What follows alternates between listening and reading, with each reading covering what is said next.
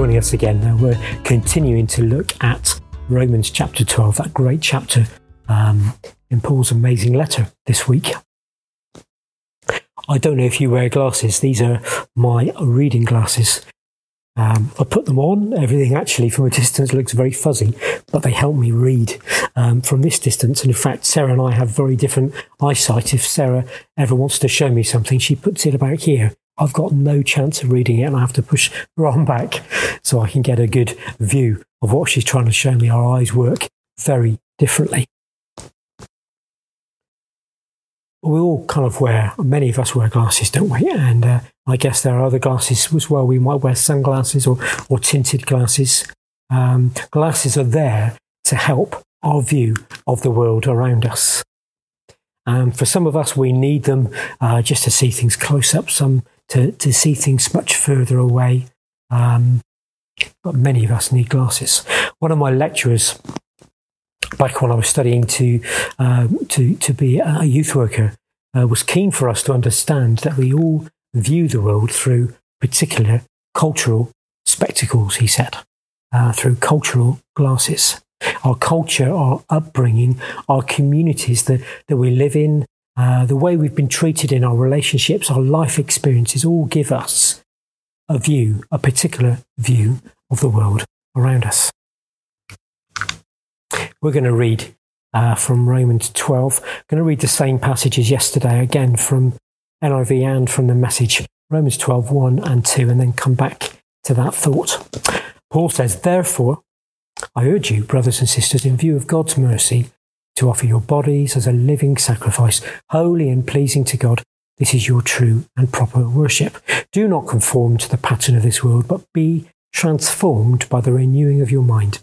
Then you will be able to test and approve what God's will is, his good, pleasing, and perfect will. And the message. So here's what I want you to do God helping you. Take your everyday, your ordinary life, your sleeping, eating, going to work, and walking around life and place it before God as an offering. Embracing what God does for you is the best thing you can do for Him.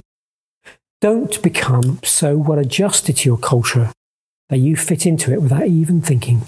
Instead, fix your attention on God. You'll be changed from the inside out. Readily recognize what He wants from you and quickly respond to it. Unlike the culture around you, always dragging you down to its level of immaturity, God brings the best out of you, develops well formed maturity in you. Now, of course, Paul is speaking to the followers in Rome. But we recognize that he, of course, can be speaking to any age. All ages, all communities are pressured into conforming to the pervading culture of their day, the pervading culture that surrounds them. The cult, this surrounding culture squeezes and molds and shapes people. But more often than not, or always perhaps, the culture that people find themselves in is in effect in opposition to the kingdom. It doesn't have the same values and come from the same place as the kingdom culture we need to, to grow. And so the, the society that we're part of influences us and, uh, and just changes the way we think. Our culture, our particular culture, is a very materialistic culture. And we would talk about us living in a consumer culture. We've talked about it on Sundays um, some weeks. Now, this consumer culture that we live in colours every aspect of our lives without us even knowing about it. It's just the way that we view the world around us. So, for instance, if we go out for a meal,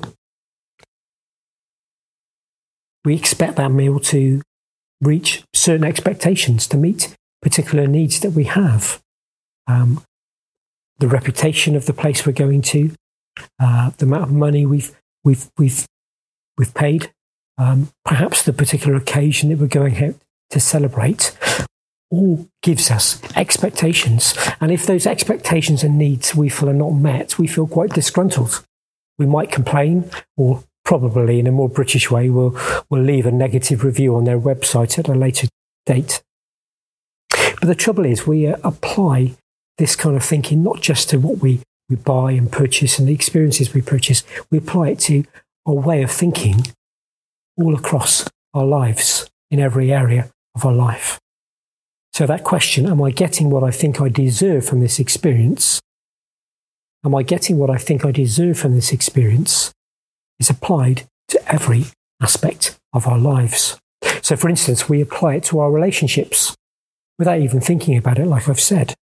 So, just in the back of our minds and our kind of very being in a relationship, we're saying, is this relationship ticking my boxes? Is it living up to my expectations?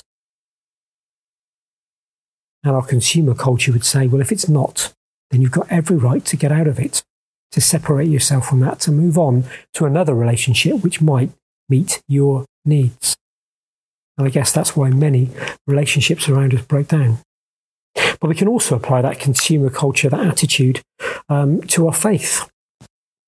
Uh, when we belong to a particular uh, church community, we can be asking that question again without even thinking about it or knowing it.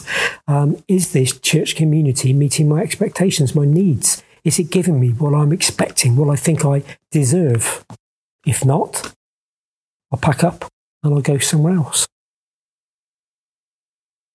We even apply it to our relationship with God. Is God meeting my expectations? Is God meeting my needs? And if not, well, then I'll ignore him, walk away from him.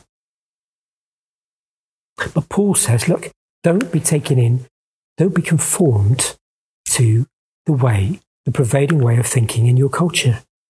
You need to change your way of thinking. You need to change the way you view the world. In fact, you need to be able to put on kingdom glasses, view the world as Jesus views the world through these kingdom spectacles. We are receivers of amazing grace and stunning mercy from God. When God looks at us, when God looked at us and we didn't live up to his expectations and hopes, he didn't walk away from us. He didn't move on and look at someone else. Instead, he sent his servant, Jesus, his son, to come into the world to serve the world.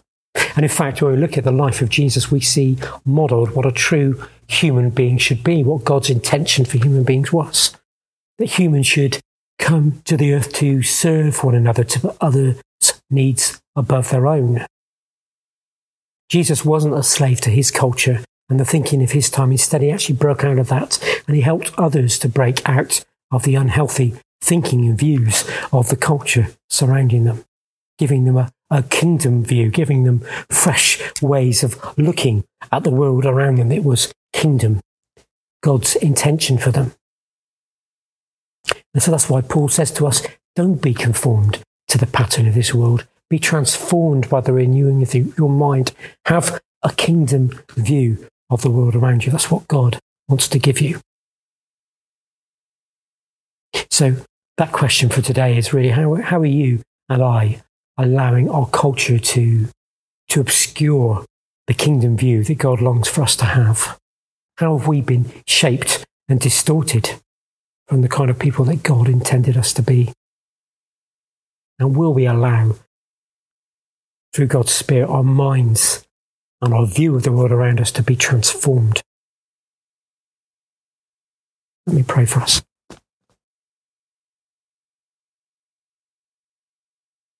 Father God, we confess that we, we are products of our culture. We don't always realize that we are responding, viewing the world around us through those cultural glasses. Father God, please remove those glasses from us. Give us fresh vision, insight, your vision, your kingdom view. Transform our thoughts and our understanding. May we model our lives on Jesus. Help us, we pray. Amen.